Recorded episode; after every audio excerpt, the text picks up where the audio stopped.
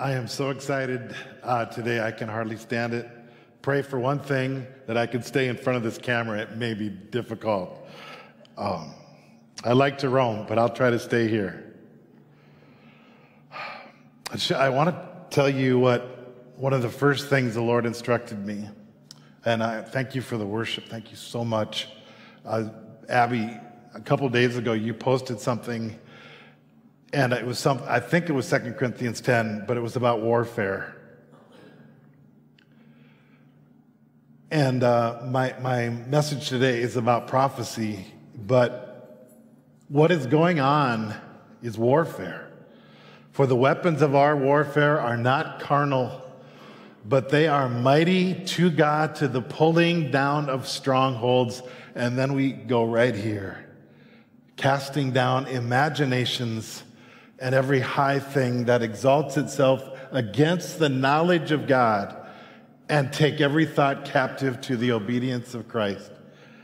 So, as I begin this message today, I'm going to pray here, and then I have, I have something that the Lord told me specifically.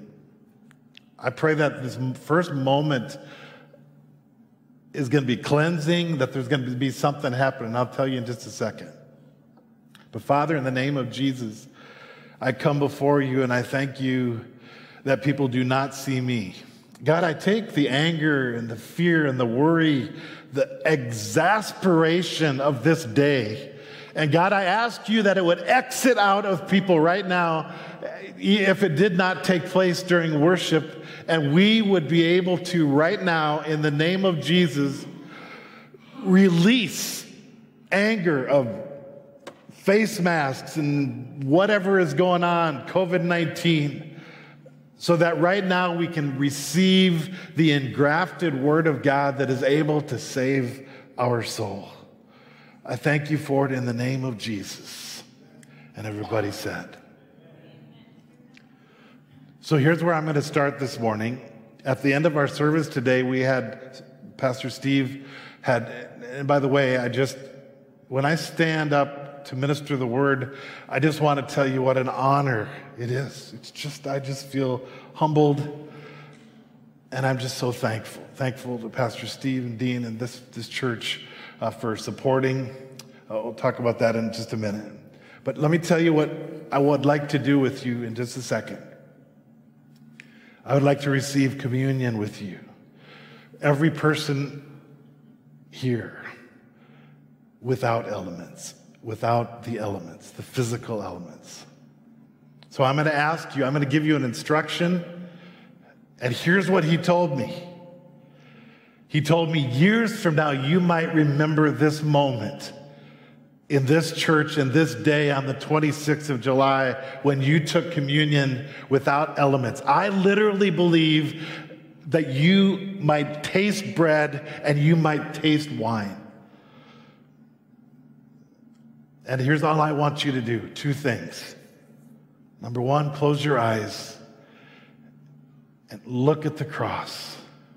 And number two,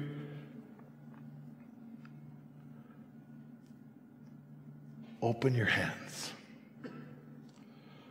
Please. And let Him hand you the very bread of life.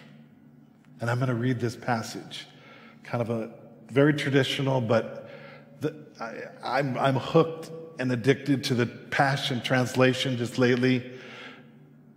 So please close your eyes. And as I read this, in a moment we are going to receive Holy Communion together. I believe it's going to be one of the most powerful communions we ever had. Put that in your face, devil.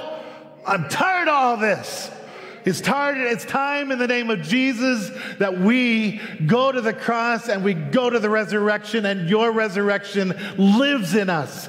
Your light shines through us, and I thank you for it in the name of Jesus. So we go to the cross. This is in Hebrews chapter 10. The Holy Spirit confirms this to us by the scripture. Afterwards, I will give them a covenant I will embed my law into their hearts and fasten my words to their thoughts. And then he says, I will not ever again remember their sins and their lawless deeds. And everybody said, so if our sin has been forgiven and forgotten, why would we ever need to offer another sacrifice for sin? And now we, are brothers and sisters, are God's family because of the blood of Jesus and he welcomes us to come into the most holy sanctuary and heavenly realm boldly and without hesitation. For he has dedicated a life, a life giving way for us to approach God. For just as the veil was torn in two, Jesus' body was torn open to give us fresh and free access to him. And since we now have a magnificent high priest to welcome us into God's house, we come closer to God and approach him with an open heart, fully convinced that nothing will keep us at a distance from him, for our hearts have been sprinkled with blood to remove all impurity and we have been freed from an accusing conscience. Now we are clean, unstained, presentable to God inside and out. So now wrap your heart tightly around the hope that lives within you, knowing that God always keeps his promise. Discover creative ways to encourage others and to motivate, to act, and do beautiful works and expression. Before I read uh, the next part, Father, I pray in Jesus' name for every person in the sound of my voice that is saying, I'm not coming to a public place. I don't have to wear that mask. Well, just relax. Forgive. This is not the time to pull away and neglect meeting together. In fact, we should come together even more frequently, eager to encourage. And I'm not saying defying the law, I'm saying figure out a way. God, help us, help us do this. Help us do your will. So, right now, in the name of Jesus, as we have open hands to you, we stand before you. We see the nail scars in your hands and your side that was pierced. God, I pray for a holy moment right now in Jesus' name. I thank you for the cross. What can wash away my sin? Nothing but the blood of Jesus. What can make me whole again? Nothing but the blood of Jesus. Oh, precious is the flow that makes me white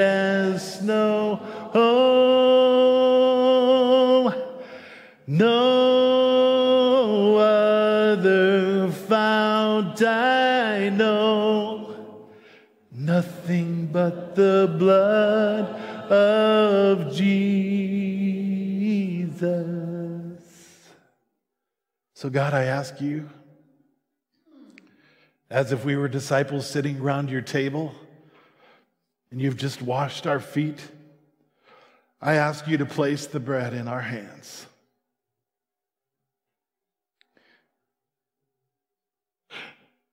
Thank you, God, for your body, as Peter was just talking about, your bread, the living bread of life. Place it in my hand, Lord, and I will eat of you this very day. In Jesus' name, partake.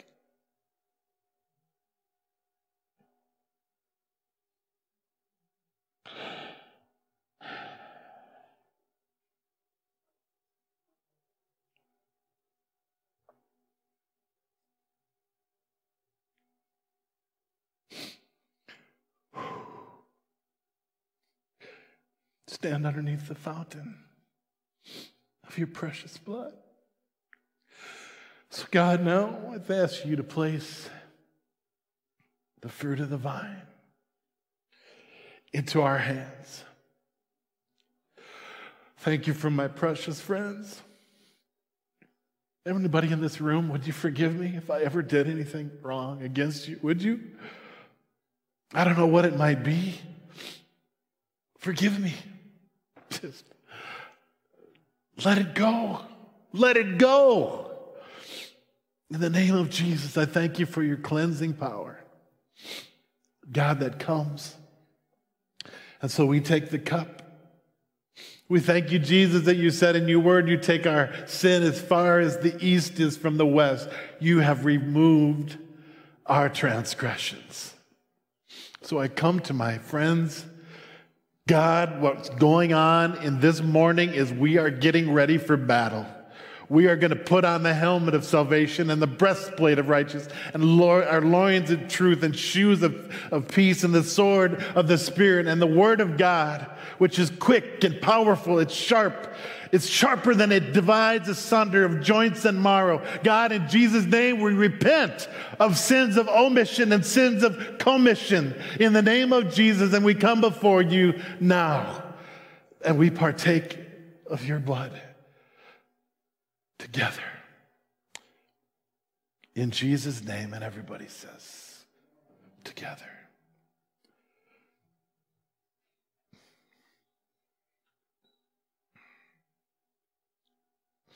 Thank you, Lord. In Jesus' name.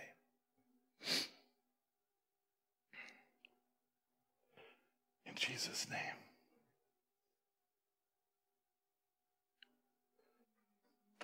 In Jesus' name.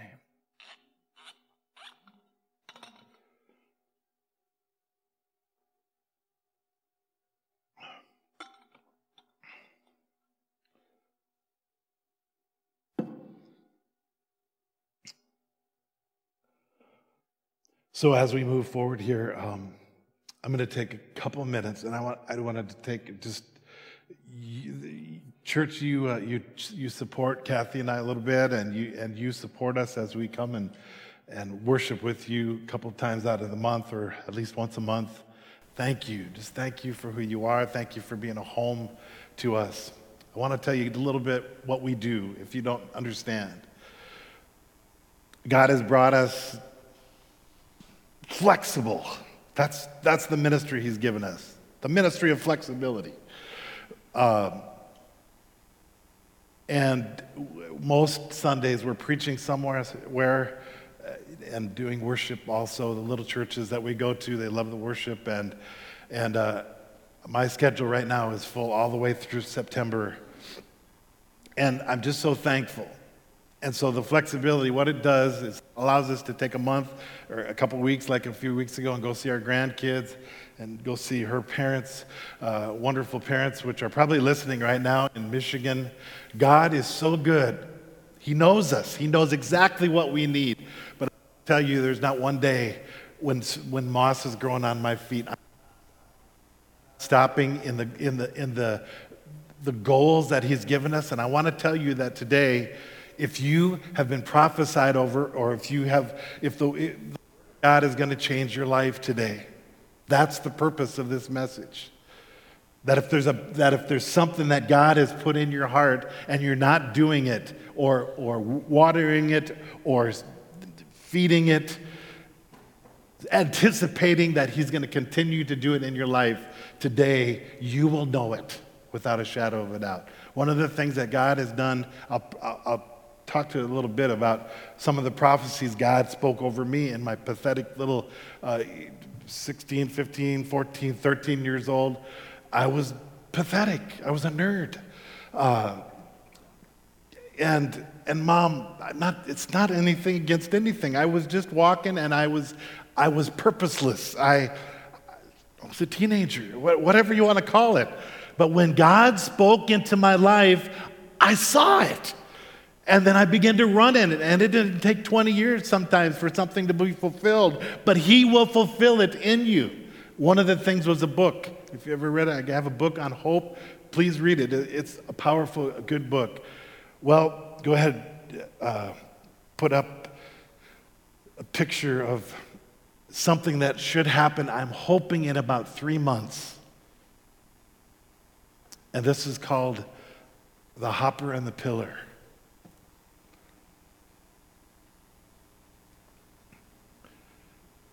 That is Hopper and the Pillar. And I, I won't take, tell much about it. I just want to tell you it's a miracle. Uh, Peter, wave your hand. This artistry is from his dad, Rocky Coffin. Pretty awesome. So I wanted to share this because in about three months it's going to come out. What can you do? Buy some for your grandkids. So that's, it's about being born again. If you probably figured that out. The caterpillar is picked on by Hopper. Hopper is, is there one more picture? I think it's just Hopper doing his thing. It's okay if you don't have it.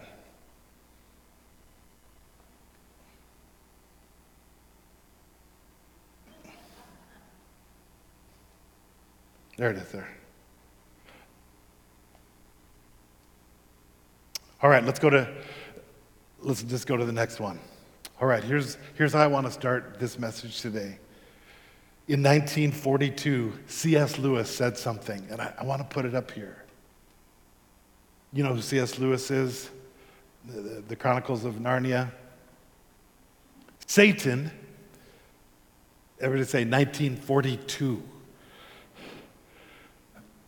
I will cause anxiety, fear, panic. I will shut down businesses, schools, places of worship, sports events. I will cause economic turmoil. Jesus. Who do you choose to listen? What prophetic word do you choose to listen to? I will bring together neighborhoods, restore families. I'll bring dinner back to the kitchen table. Ma Yonker, I know you like that one. I will help people slow down, appreciate what really matters. I will teach my children to rely on me and not the world. I will teach my children to trust me and not their money and resources. And all the people said. About everybody say 1942. How many were alive then? Uh, not me. So, as just barely. So, here's where I want to begin today. And what I'm going to do is it's going to be an, an atmosphere of warfare. I want to tell you that this world, what's going on is warfare. If you are timid and shy, if you drink the wrong way, as in the case of Gideon, if it, whatever, God is not going to choose. If, you, if you're sitting back, I'm, I'm, I'm, if you have a, an attitude about the mask or, or whatever it is, and you can't, you have to stop it. It's time to go forth. It's time to continue on and do what we've been called to do. He didn't say we couldn't meet now. We're meeting. Hallelujah. And if he drags you out because you're not wearing a mask, well, I guess we'll have to deal with that. Let's go to the first verse threefold power of the word of prophecy. And I, and I want to try to define prophecy to you. Today, I'm not going to talk about end times. I love it. I don't, I don't do much about it. Why? Because we have to get ourselves ready for battle. I don't care what sign comes and whatever and when Jesus is going to come. We're not, Jesus doesn't even know. Only the Father knows. So, Timothy, 1 Timothy 1 18 and 19, the Passion. My son, I am entrusting you with this responsibility. Keep with the very first prophecies that were spoken over your life, that are now in the process of fulfillment in the great work of ministry. In keeping with the prophecies spoken over you, with this encouragement, this like this like is the is the phrase of the month. Use your prophecies as weapons as you wage warfare by faith with a pure conscience. I'm going to read that one more time. Wow. Go ahead and say it with me. Wow. Come on. Wow. Use your prophecies as weapons as you wage spiritual warfare by faith and a pure are many who reject those virtues and now are destitute in true faith. Folks, I'm not one who messes around with my words. I know there's people listen to me that is destitute in your faith. You have a big fat attitude about everything. You listen to CNN or whatever too much. Uh, my wife and I recommend 700 Club. You're going to get the news, you're going to get prophesied at, you're going to see miracles. Watch it. Watch the 700 Club instead of seeing Satan. In, did I say that? Was, that against, was that against the law? I'm sorry. Folks, we're in a war. You're in a war. From the moment that Adam and Eve were born, they were in a war. They were in a war. How could it be? They were in a perfect place. How could war begin in Adam and Eve? I don't know. And here's why I do know because we have a free choice. We have a free choice to do with this incredible Word of God what we want to do with it. We have a choice what to do with it. What are you going to do with it? When someone was prophesied, you say, nobody prophesied. They missed me, and, and this prophet came, and everybody spoke at everybody else, and they prophesied to him and him and him, and they didn't prophesy over me. Really? Is that your problem? This word is so loaded with prophecy. It is so loaded with promises. And if you don't know how to receive it and grab a hold of it and run with it, you got a problem. You're putting on armor that's too big for you. You can't go out and fight that way. You got, you got an attitude. Put on the armor God gave you. Put on the, the talent God gave you. Put on, the, the, if it's jeans or if it's a suit or whatever He's put on you, put it on. If it's, the, if it's the end of the world, go put, go, go do it. If it's your neighborhood, go do it in the name of Jesus. We are in a war. Three chapters, folks, three chapters into the Bible, Genesis, he started to prophesy and he says, I will bruise your head and Jesus' heel will be bruised. Jesus will be bruised and you will be defeated. How did Moses know that? How did, how did it begin to happen? What happened? What happened then was sin came. And the law came what came was war. War. War. I'm so sick of reading the Old Testament when it comes to war. And they went to war and they didn't stop war. What did kids know when they grew up in the Old Testament? War. You're going to grow up and you're going to go to battle. You're going to be in the army. You're going to be in the navy. Pick one because you're going to be in it. Read the Old Testament. It's all they did. Is they went to war. It never stopped. Wars never stopped until 400 years, the Dark Ages, when there was no war and there was no God, there was no nothing. God gave up on it all. But that scarlet cord come through.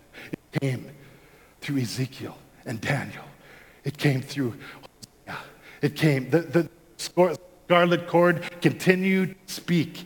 The scarlet cord, if you read the old the word of God, it never ever stops. It continues to go.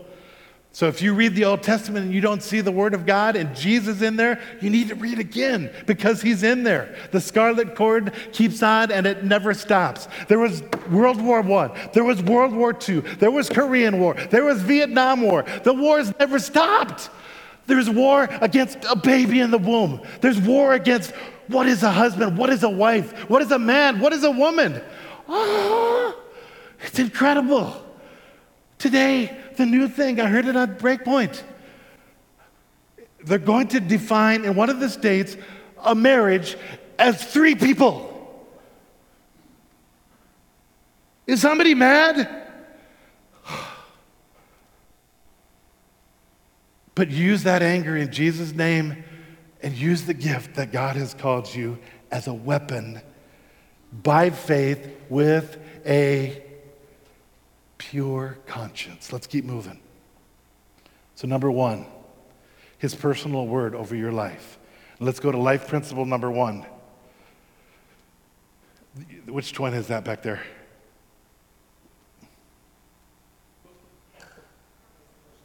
Carson, you got it wrong. It wasn't. okay. You enter your faith journey as a child, but are expected to become a skilled warrior. If you do not have this mentality, I'm so sorry. You got a problem in this day. The attitude of this message is going to be you have to find who God has made you and get in your lane and go and do what it is you have to do. Let's look at 1 Timothy 1. Eight, uh, I already did. I got that on there twice, and I was going to read it twice, but let's just move on to 1 Timothy 4:14, please. 1 Timothy 4:14. Don't minimize the powerful gift that operates in your life.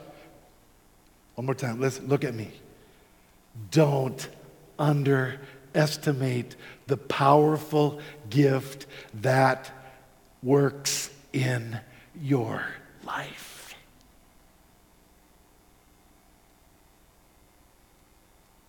That was imparted to you by the laying on of hands of the elders and activated through prophecy, which was spoken to you. If you are depressed, if, then I'm not saying mental conditions don't exist, and I'm not saying there's not problems, I'm not saying there's not valleys, I'm not saying there's not horrible coronavirus things that happen in our life. I am asking to stand on, sit in, dwell in, think upon the promises of God that have been spoken over your life. You says, "Well, I don't he, never did. He did. Trust me, he did. And what, what if you tell me that, I, as I would say to my young man that I'm mentoring, then you're not getting in the word. Because it's plastered. It never stops. Yes, there's wars and there's rumors of wars, but there's powerful principles weaved in, and they never stop. They don't stop. So let's talk. I'll give you three things in my own life. Number one, if I could tell you, when I, when I think what I'm about to say, I think my mom listening and she's going to say, Oh, that's terrible. I mean, I was just a wimp. I was just a 14 year old. I just had no purpose. I, I couldn't see the forest for the trees. I, you ever been there? Anybody?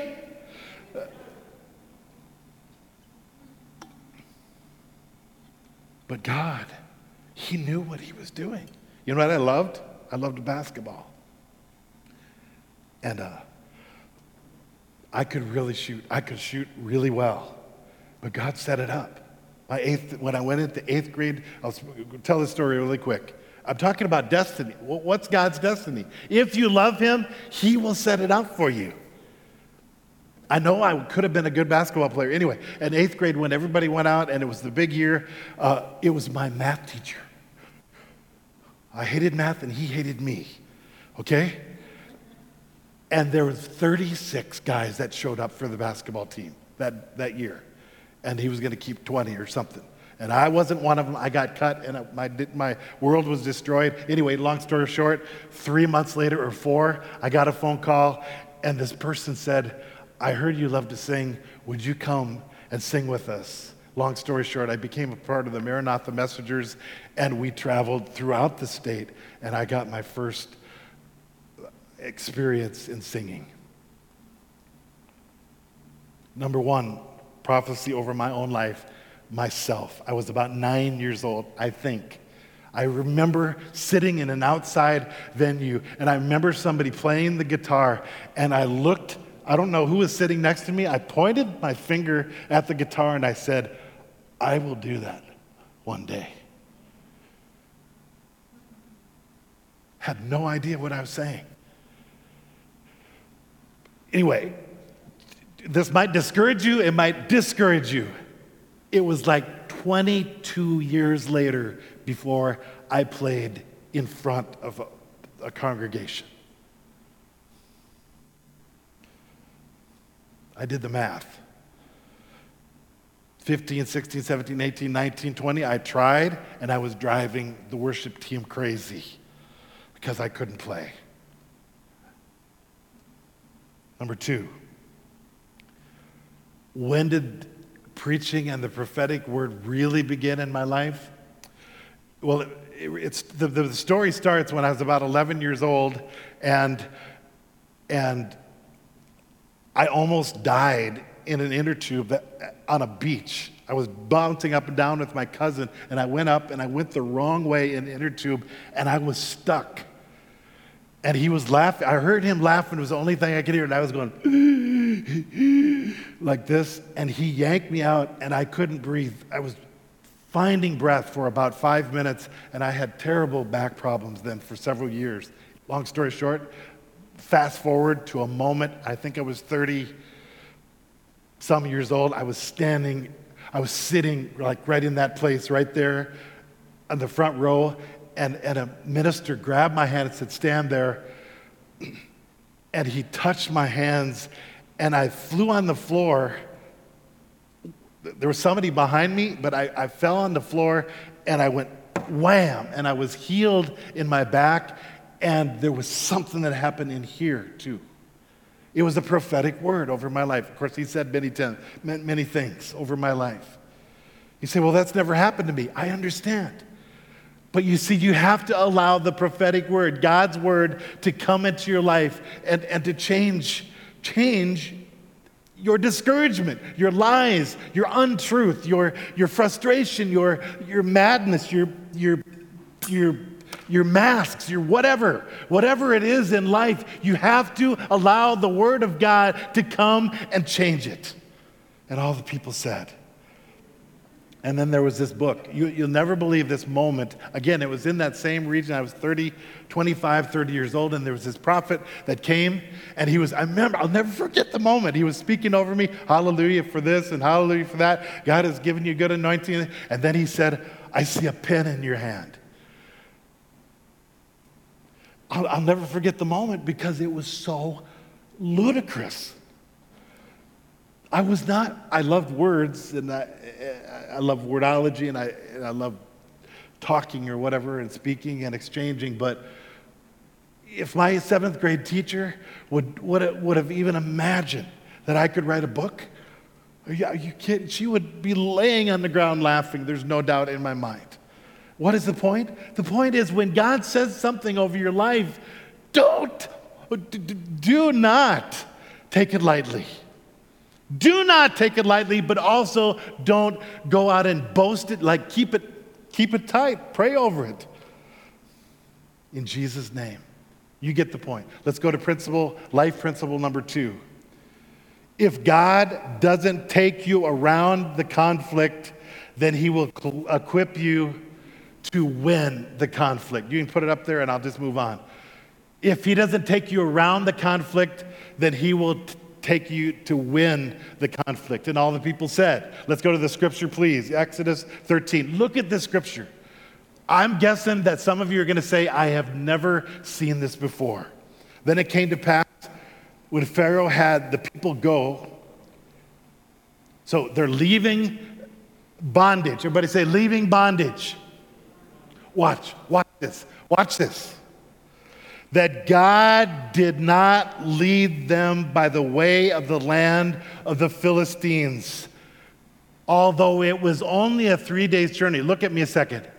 Have you ever heard somebody say, Man, what a bunch of idiots, those, those Israelites. They could have made it in three days, and it took them 40 years. Listen, watch, listen. they would have all died at the hand of the Philistines.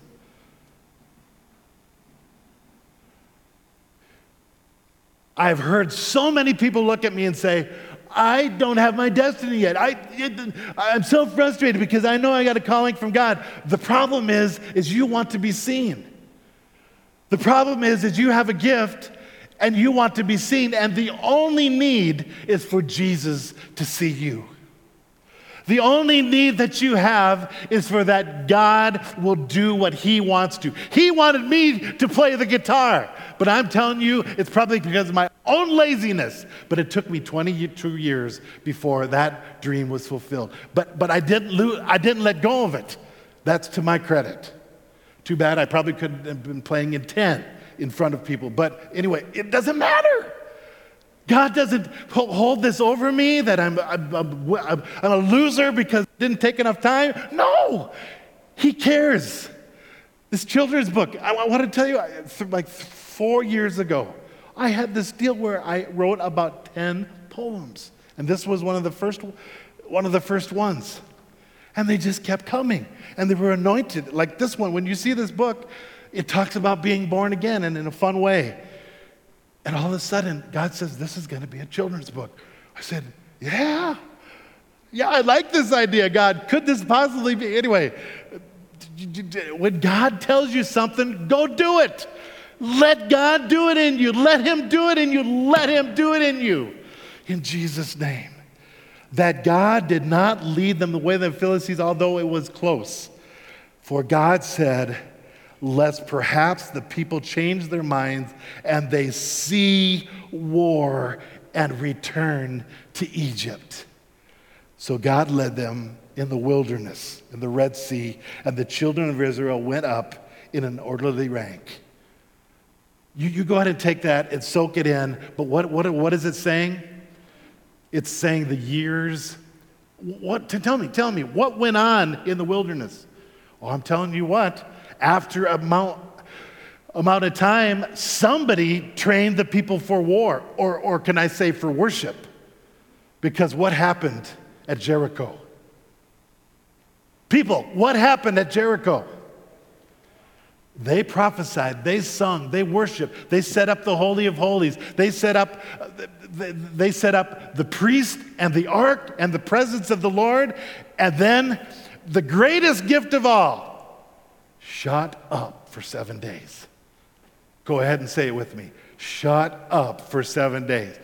I'm, I'm sorry, mom and grandma, if you don't like the word shut up, but that's what they did.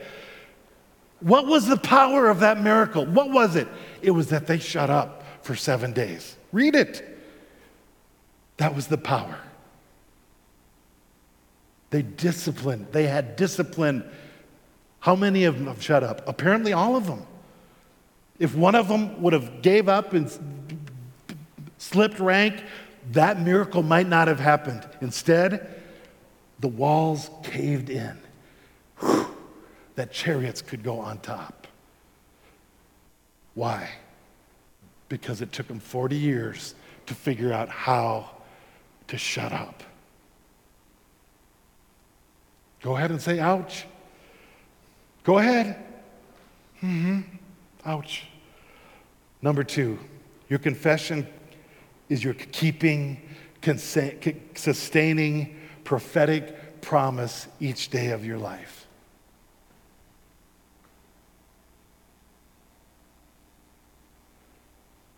What does the Word of God mean to you? Life principle number C, letter C. He always keeps his promises but I am responsible for my personal potential. I'll say that again. He always keeps his promises, but I am responsible for my personal potential. So, under my notes here, I have Mom Pomp. I have a message from her this morning. I actually have a message to Governor Walz and because I'm supposed to be nice. And uh, mom was not a happy camper yes, last night, today. My mom, 94 years old. When you're 94, you can say anything, you can do anything that you want. But, but let me give you the spirit of what my mom said. Let, let me begin when we received the Holy Spirit when I was 15 years old. Yes. I thought you said you were kind of a nerd, and yes. What happened? The Holy Spirit came into our life, and what happened? His prophetic word began to change everything. What is, the, what is the reason Pastor Steve is here today? Why? Why is he the greatest tortoise of all pastors for 33 years? Why? And that is in great respect that I say that. P- please laugh, or please, uh, um, because I know I'm the jackrabbit. I, am sorry. It's, I'm just, you say, you say, what? Are you sure you're not adopted or something, mom? No, no, I'm not. I, I'm part of the family. I'm, but you see, I'm in my lane. I'm doing what I'm supposed to do, right? Today, in Jesus' name, do what you're supposed to do. Where was I? What was I talking about? um, serious, what was I talking about? Yeah, my mom. What, I, what, what the picture I get is her playing day and night, David Ingalls, and the Word of God playing in our house. Day and night, night and day, day and night. It never stopped. It never stopped. I don't know how my mom knew that, and I don't know how it continues in our house. Music and worship never, ever stop. Why? Because it's what's supposed to happen in your house. Folks, if you love R rated movies, kill it out of your life. You can't do it. Stop. Purge it out of your life. If you love the works of the flesh of any kind, you have to kill it. It cannot belong in your house, especially in this day. In this day of wrath, as you war, you can't do it with an impure conscience, an unpure heart. You have to do it. How do you wield your sword? How do you do it? With a pure mind, dividing joints and marrow, soul and spirit. The Word of God will be the discerner of the thoughts and intents of your heart. You, people are counting on you being pure and living in the Word of God so that one day you lay your hands on them, and I'm not kidding, laying your hands on them and they will recover. Demons will be cast out of them. Let's keep moving on. Romans 16, you got to see these verses. Look at these verses. 25 and 26 i give all praise and glory to the one who has who has more than enough power to make you strong and keep you keep you steadfast through the promises found in the wonderful news that I preach. That is the proclamation of Jesus Christ, the Anointed One.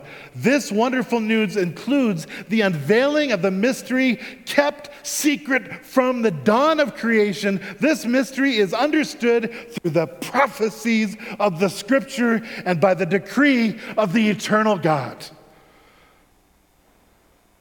That's how it's done.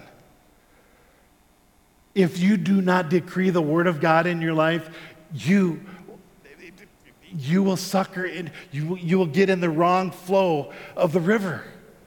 So, what my mom was talking about, the anger that she's feeling, and she says, okay, okay, we'll wear some masks, we'll, we'll try to comply there. But what day? Listen to me.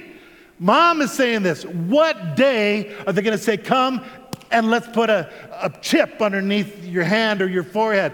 What day is that going to happen? It ain't going to be far off. What day are they going to look at you and say, You're a marriage if you're three people? It's, it's messed up. So we go by the Word of God, we go by the truth of the Word of God. We will never stop. God, let us never stop. Let's go to 2 Timothy 3. Remember this scripture? Every scripture, everybody say it, every scripture. Let's read it together. Has been inspired by the Holy Spirit. The breath of God, it will empower its instruction and correction, giving you the strength. Go ahead and say, wow.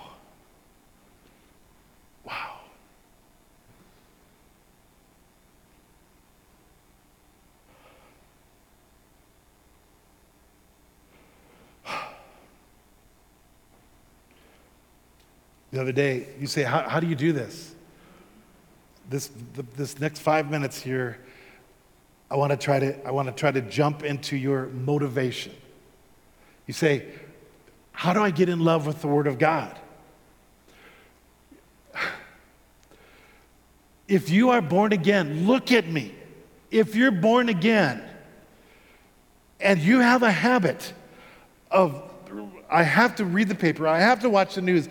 I'm telling you, God is I'm prophesying into your life. Stop it. Don't listen and watch that garbage. Stop it. Push. Let Alexa play worship 24 7. Start there. Start there. You say, Who's Alexa? Some of you older folks. I'm sorry. Uh, push a button and let it play 24 hours. I, anyway, um, these, this day and age, I don't know. All we have to do is tell it, and it plays good worship all night long. Uh, William Augustus, uh, Soaking in Your Presence by William Augustus. Write that down. We play it all night long, and it doesn't, it's not irritating, it's just worship. Soaking in Your Presence uh, by William Augusto. Augusto. Anyway, Alexa knows. F- soak yourself so the other day, God told me, chapter 8. Well, what do you mean? So I took a couple minutes, I, I, took 20, 15, 20 minutes, and I wrote this down. You say, what's so great about 8, the chapter 8? The first six books of the Bible, chapter 8. Listen, it's not up here. Relax back there, buddy. Matthew chapter 8. In the beginning, Jesus healed a leper. In the end of the chapter, he cast out a legion of demons. In Mark chapter 8, in the beginning, a multitude was, was filled, every one of them filled with a few loaves and a few fishes. At the end, Jesus said these words. This is Mark 8. If you're ashamed of me, before men, I will be ashamed of you before my Father which is in heaven. Luke chapter 8, in the beginning, Jesus and his 12 preached in every small village, along with Mary, who seven demons were cast out of. At the end of the chapter, a little girl was raised from the dead, and on the way to the little girl, a lady who was in war with the issue of blood for 12 years came to a moment where she said, I have seen the leper healed and the, the everybody healed. I'm going to get it. There was a multitude of crowds who had a need, and there was one who scraped and crawled and crawled through pantyhose and legs and whatever. They probably didn't have pantyhose in those days. Anyway, through legs and whatever, and she touched the hem of Jesus' garment and she was healed. Why? Because she believed the word of God. In John, uh, in John chapter 8, in the beginning, a woman was thrown on the street in scorn by hypocrites, condemning her to death. She was set free from the scorners and she embraced Jesus. She embraced Jesus. At the end of chapter 8, Jesus said, I am that I am. If you grew up with Popeye, this is much better. I am that I am that I am. Say it. That I am, that I am, that I am, that I am, that I am. That's what Jesus said. Folks, you have joy. You have no need for anything but joy in Jesus' name. In Acts chapter 8, at the beginning, a man who would write half of the New Testament, Saul, is holding the coat of those stoning Stephen as an absolute nobody, Philip, at the end of the chapter, is healing the possessed, the paralyzed, and the lame. Who is Philip? Nobody. As far as a title, it's, you read it. He healed the possessed, the paralyzed, and the lame.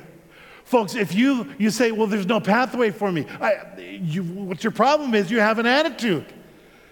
If you dive into the Word of God, the Word of God will make a way for His light on the inside of you to change your destiny. And in Romans, in the beginning, there is no condemnation. In the end, there is no separation from His love. So, what was the point of that?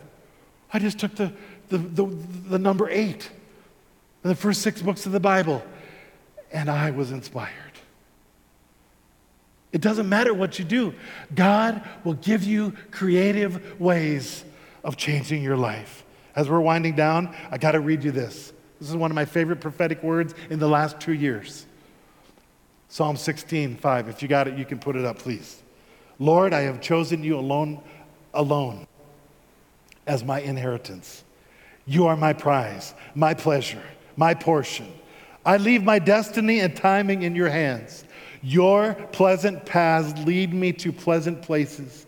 I am overwhelmed by the privilege that comes with following you, for you have given me the best.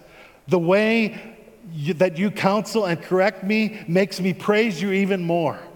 And your whispers in the night give me wisdom, showing me what to do next. Everybody say that. Showing me what to do next.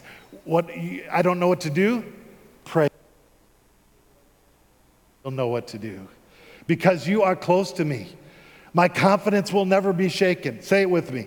My confidence will never be shaken, for I experience your wrap-around presence every moment. My heart and my soul explode with joy, full of glory. Even my body will rest confident and secure, for you will not abandon my soul to death, nor will you the Holy One see corruption, but you will bring me a continual revelation of Revelation's life, Revelation life, and Revelation's life, the path to bliss that brings me face to face with you.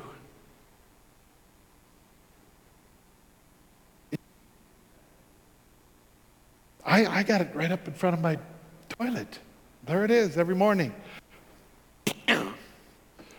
Sorry, maybe that was too much information. Uh, so, but Psalm 16, do it, folks. By that, that's eight plus eight, by the way. Anyway, number three, and we're done. Faith and grace and prophecy, which work by love.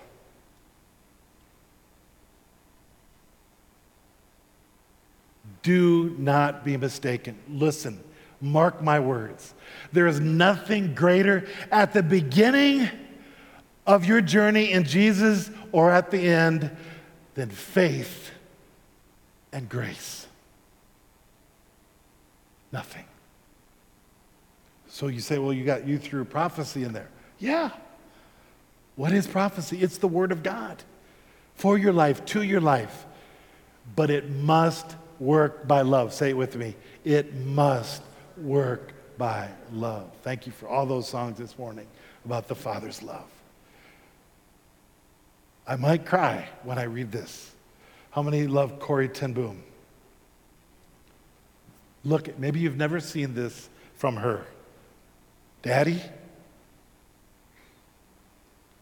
when I was a little girl, I went to my father and said, Daddy,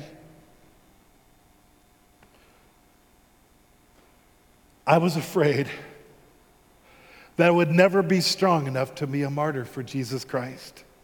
Tell me, Daddy. Tell me, said, said Daddy. When you take a train to Amsterdam, when do you give when do I give you the money for the ticket? 3 weeks before? No, no, daddy. You give me the money for the ticket just before I get on the train. That's right. And my father and so it is with God's strength.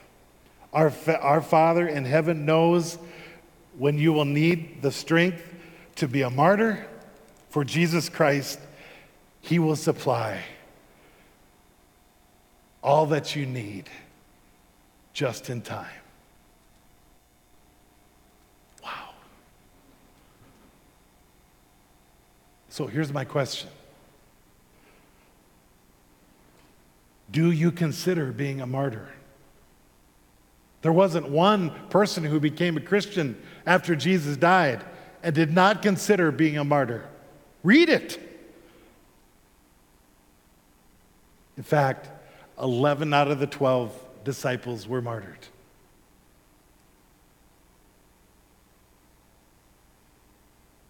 This is a war. This war will never end. And it must work by grace through faith and by love.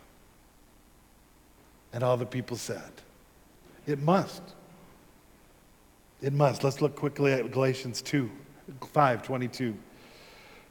But the fruit of the Spirit, this is in Passion again, by the Holy Spirit within you, is divine love and all of its variety expressions joy that overflows, peace that subdues, patience that endures, kindness in action, the life full of virtue, faith that prevails, gentleness of heart, strength of spirit. Never set the law above these qualities, for they are meant to be limitless.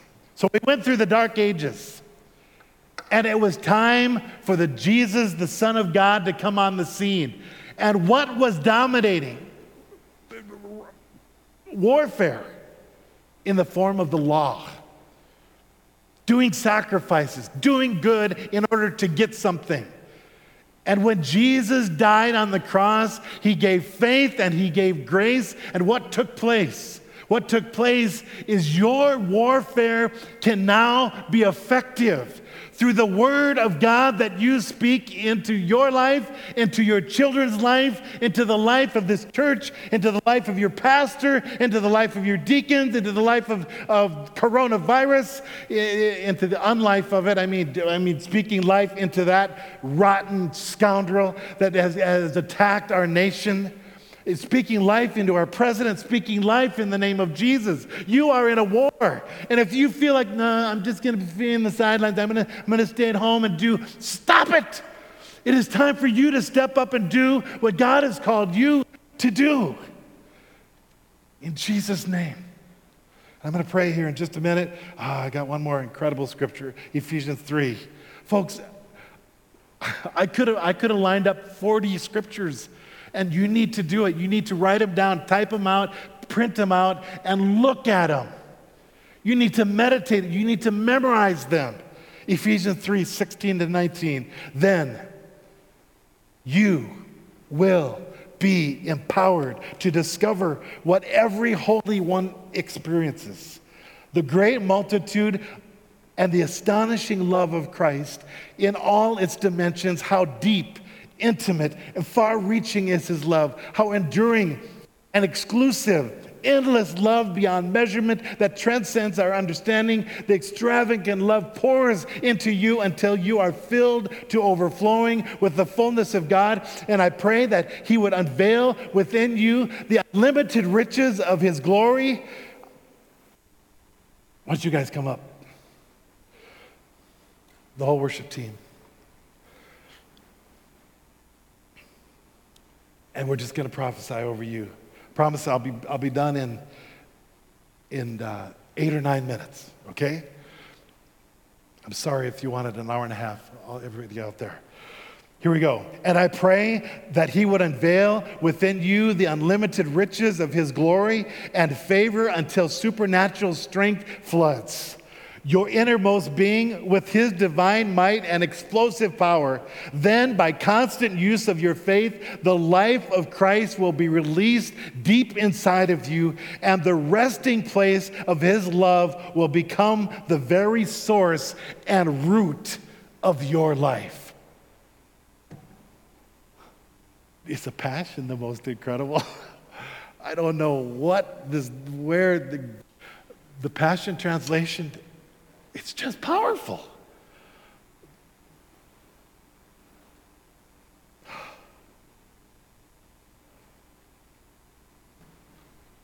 Folks, despise not prophesying, forbid not to speak in tongues. And when I say despise, I'm saying just understand I'm, I'm a little conservative and I, I don't care. I don't care what you are.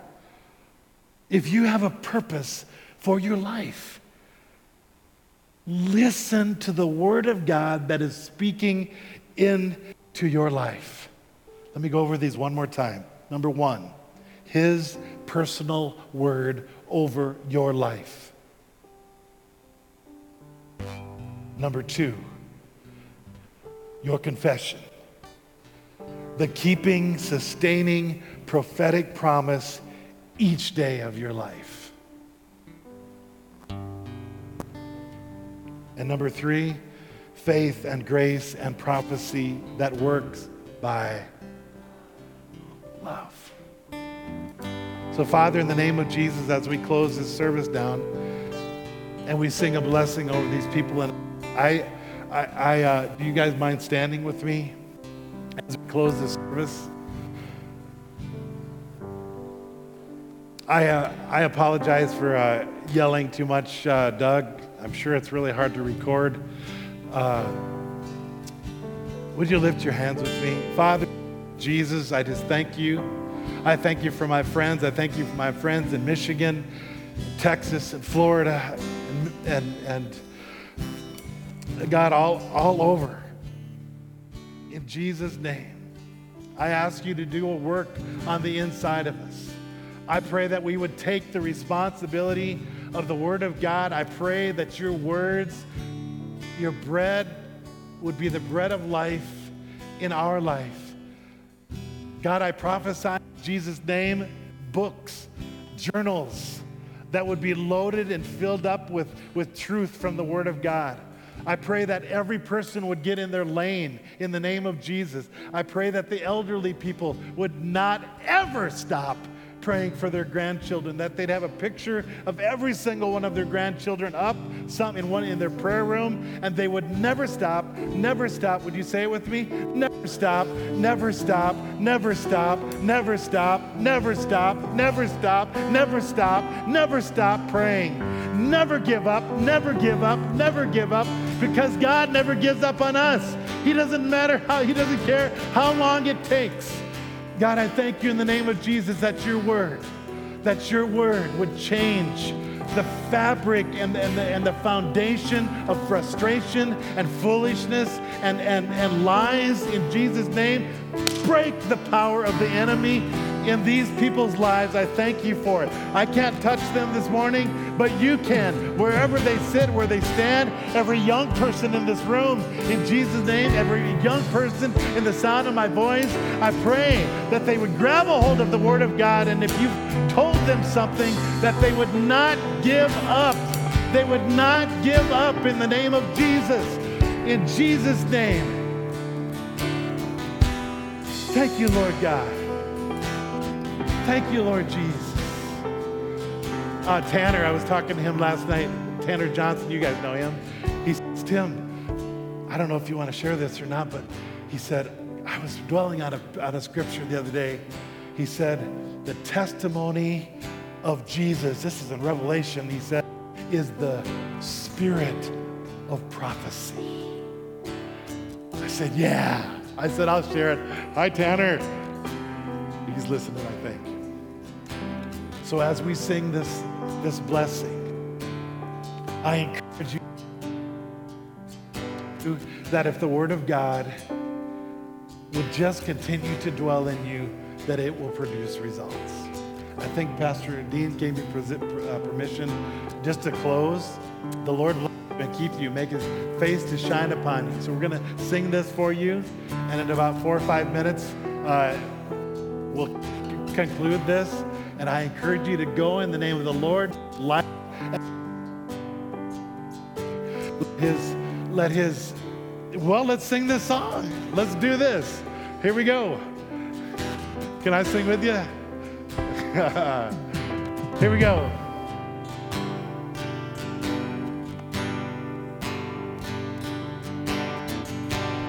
Lord, bless you and keep. Make his face shine upon you. Be gracious